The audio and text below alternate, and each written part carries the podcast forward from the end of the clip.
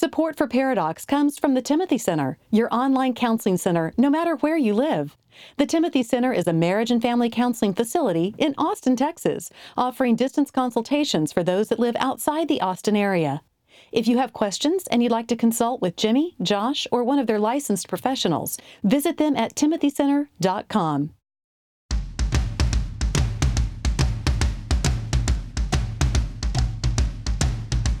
Recording live from Austin, Texas, a conversation about marriage and family that women will love and guys won't want to turn off.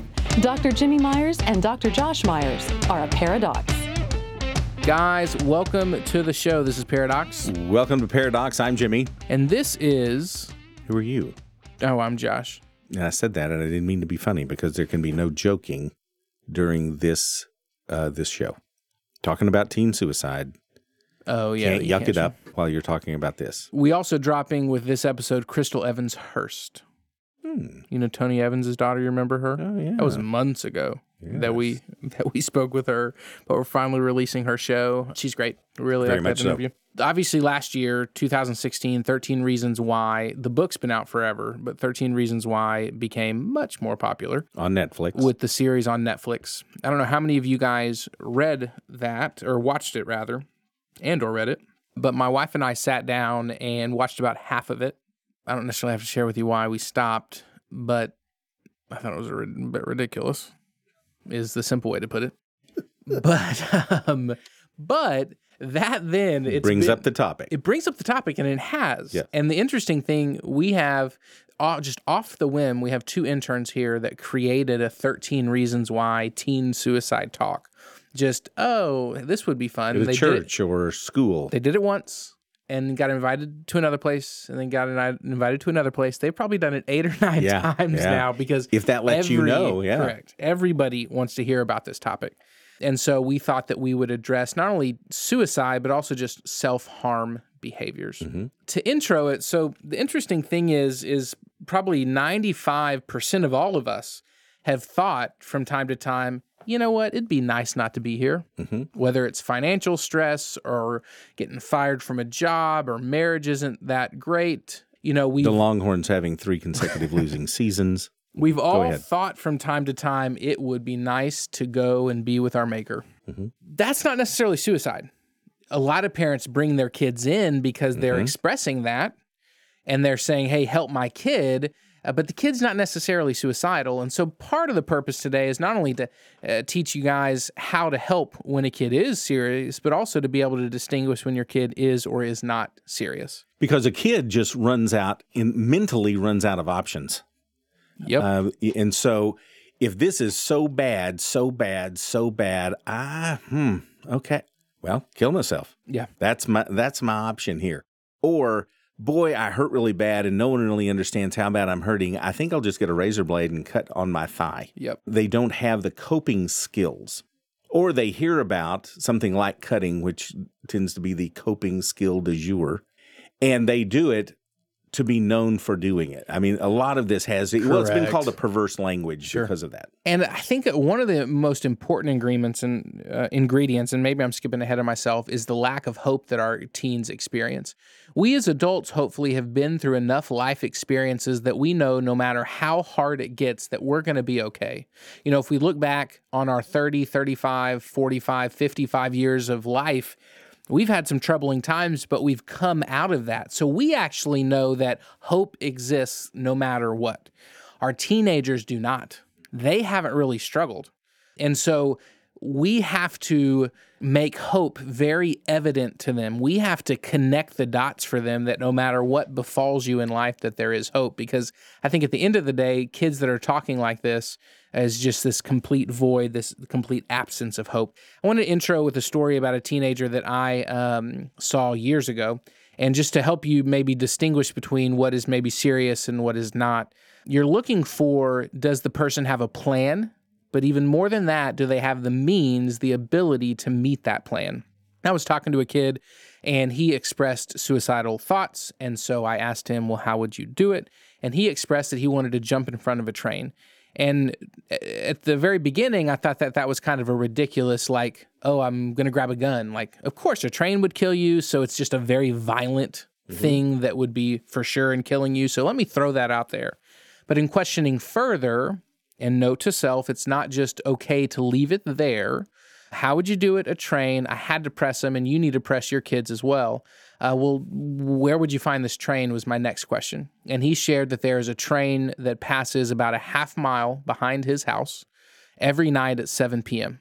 And so he know, uh, knew a distance. He knew a time. This kid had meticulously kept mm-hmm. up with the details. And that, of course, is the ability to do that. And so that mm-hmm. escalated it in mine, and it should escalate it in yours. What makes this such an issue with adolescence is because adolescents, the adolescent brain does not have all of its synapses connected.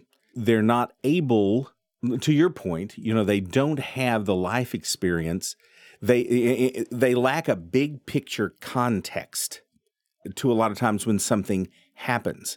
Their their brain will take a normal life disappointment or or some type of trauma that had not make the cheerleading squad or whatever. And without that kind of big picture context that life experience can give you, or for whatever reason that they have not developed adequate coping skills for these type of emotional upheavals, well, then they seek what they don't realize is a permanent solution to a temporary problem. And I mean, the classic example is Romeo and Juliet. And we always use that as, oh, the greatest love story of all time. That's Which, Sleepless in Seattle, by the way. Well, it's it's Pepe Le Pew and the black cat. I love me some Meg Ryan. That walks under the paintbrush and puts the white stripe down down her back. You lost me. Come with me to the Casbah. We will make beautiful music. You, Pepe I know Le Pew? Pepe Le Pew. Okay. By the way, Babaloo. Ricky. Lucy. I'm home. Babaloo. No joking during this show. Dad used to bang on our bellies and say Babaloo, and I just thought it was from him, but he explained a couple of weeks ago that it was Ricky Ricardo. All right, so Romeo and Juliet is a horrific love story, but it points out that teenagers can't grasp the big picture context, and therefore they seek a permanent solution to a temporary problem. Slipping into, okay, what do we do, you know, as parents that maybe have, you know, elementary age kids or... Hold on. Uh, going back to kind of the problem and yes. the reasons why this exists, not only can they not connect the dots that this is a temporary issue, but I think that culture and sometimes we as parents can create drama around their issues that communicates to them that this is not a temporary issue.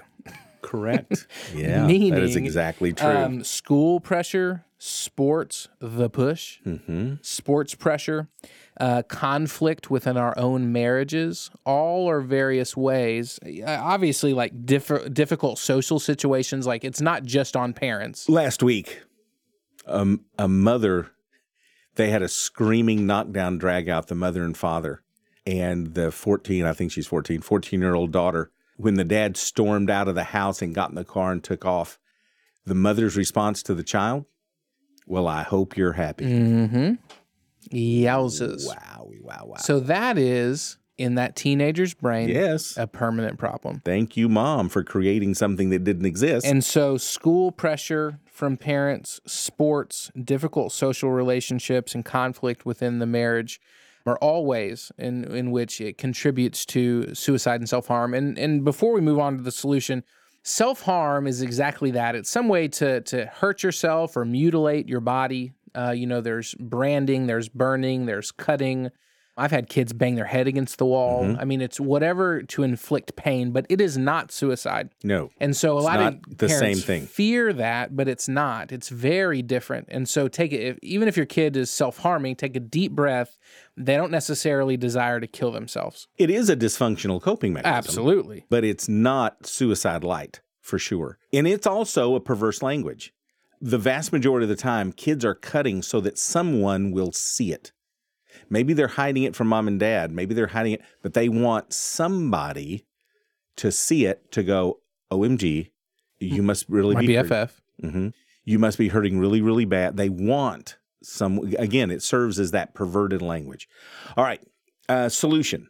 I can't progress without saying, especially mom and dad, if if there really does seem to be actual suicidal ideation in your child, the first thing you've got to do is address what is a vast majority of the time the underlying depression. And if you'll, you're able to tell if it's actual by if they have a plan mm-hmm. and a means. It, it's not just manipulation or whatever. Suicide tends to germinate from a depressed mind, a mind that is dealing with cognitive distortion.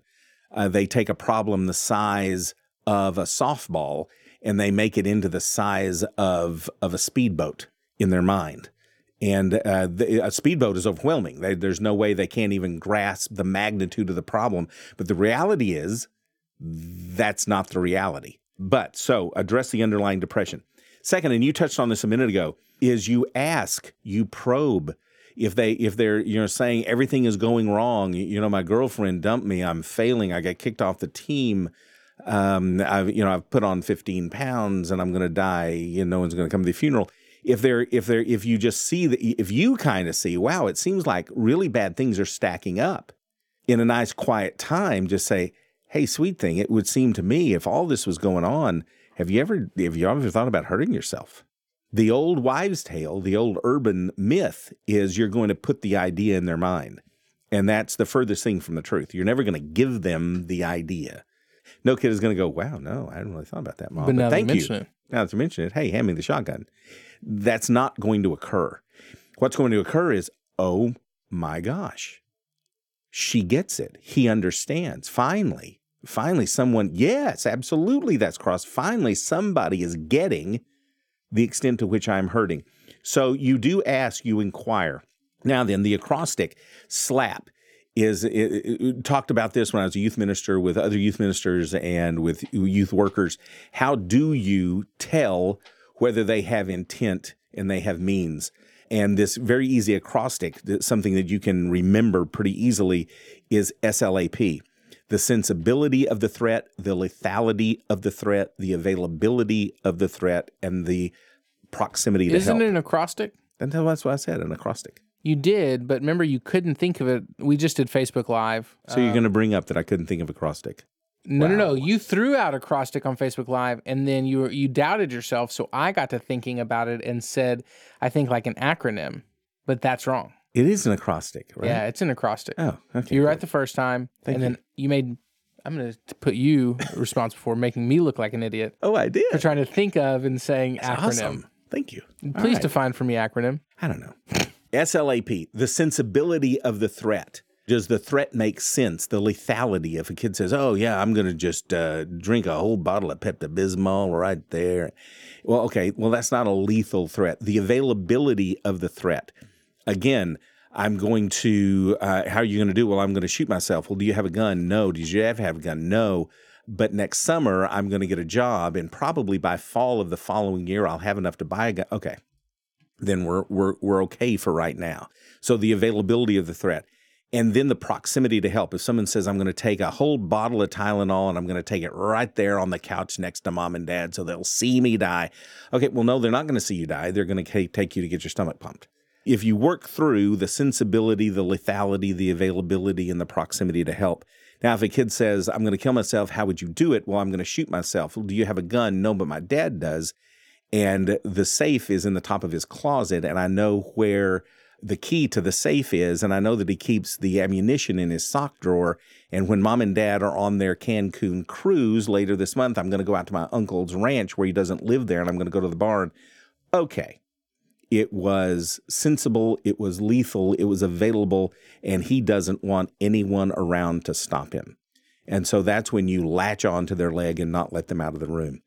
So any threat, any threat at all, and make sure you hear us say this, any threat at all you take seriously, but not all suicidal ideations are equal. And when you apply something like SLAP, it helps you kind of discern which are the red light and which are some. Now, by the way, again, if they're verbalizing it, they need to be talking to somebody. Something's going on if they just, if they verbalize it. timothy center dot com. Mm, yes. It's serious. If they're using it to manipulate, it's serious. It's, you know, it, anytime this comes out of a kid's mouth, no matter which way it goes, it's a serious issue. You finished? Oh, yeah. You just talked an hour. I was crapping wisdom.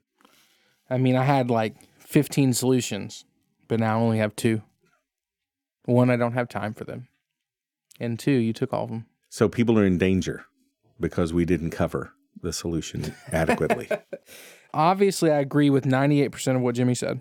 And to add on to the depression, the underlying depression, uh, suicide and self-harm are symptoms. There's something mm-hmm. else going on. Yes. And so you've got to either figure out for yourself or get your kid with somebody to figure out what that underlying issue mm-hmm. is. Is it depression? Is it depression because of school or sports or the things we listed several minutes ago? One of the biggest things that I see is what they're actually f- feeling is overwhelmed, not suicidal. I particularly middle school boys that are highly anxious, all of them, almost to a person, will say, oh yeah, that's exactly how I feel. I feel very overwhelmed right now, but they're saying I want to kill myself. Mm-hmm. But when you actually question them about that, I don't have a plan, I don't have a means, I don't want to do that. They don't want to die. I had a kid actually hop over his balcony, second floor. He wouldn't have killed himself, but probably broken something or something. And but he's not really suicidal. Again, it's just he has these feelings of being overwhelmed, and he inappropriately is trying to express Has no them. idea where to go with them. Particularly, I think all teenagers at some level, but particularly middle school boys, some emotion education um, needs to take place. You need to give them other ways to express, meaning verbally, how to say I'm overwhelmed or I'm disappointed or I'm sad instead of I want to kill myself. Yeah. So teaching them how else to express it is really, really important, particularly for young boys. And then I, I've already mentioned this, but just connecting them with hope, that this is a temporary issue and we don't need a... Because ho- being overwhelmed is is the kissing cousin of hopelessness. If I'm overwhelmed, part of that feeling is I have no hope. I see no hope. So those two things go yep. together. What do you know about kissing cousins? I don't want to talk about it. Mm. It's too raw. If you want more information about this show, go to paradox podcast dot com. We're going to have two to three extra steps about this teen suicide issue, so definitely go to our blog post regarding this episode. If you want to follow the show and us on social media, go to paradox podcast dot com as well. Every Thursday, two p.m. Central, check us out on Facebook Live. See ya. Take care. Paradox is produced by Billy Lee Myers, Junior For more about Billy, go to therapy with billy dot com. For more information about our Paradox evangelist, Julie Lyles Carr, go to julie lyles car dot com. And if you want more details about what was discussed on today's show, go to paradox podcast dot com. Next time on Paradox. Within a month, we realized that we had completely rediscovered each other. We were connecting more. We were relearning each other's communication styles. It just completely changed the game for our marriage. And so I realized, hey, there's something to coming to our everyday table. Recording our Paradox podcast is a labor of love. We love exploring topics important to Christian families. We love bringing you interviews with authors, musicians, and podcasters that are shaping our world. Also, Jim loves to hear himself talk. See, I've been told that my voice is mellifluous. You have no clue what that means, do you? No. We also love making thousands of dollars. I know I do, if not you, Josh. I mean, we are, I don't know if y'all know this or not, but on this podcast, we are literally taking baths in one hundred dollars. Jimbo, Jimbo we, we're not making any money. And actually, as of right now, we're behind twenty-five hundred dollars, so we're actually losing our shirts. But see, see, that's a negative confession.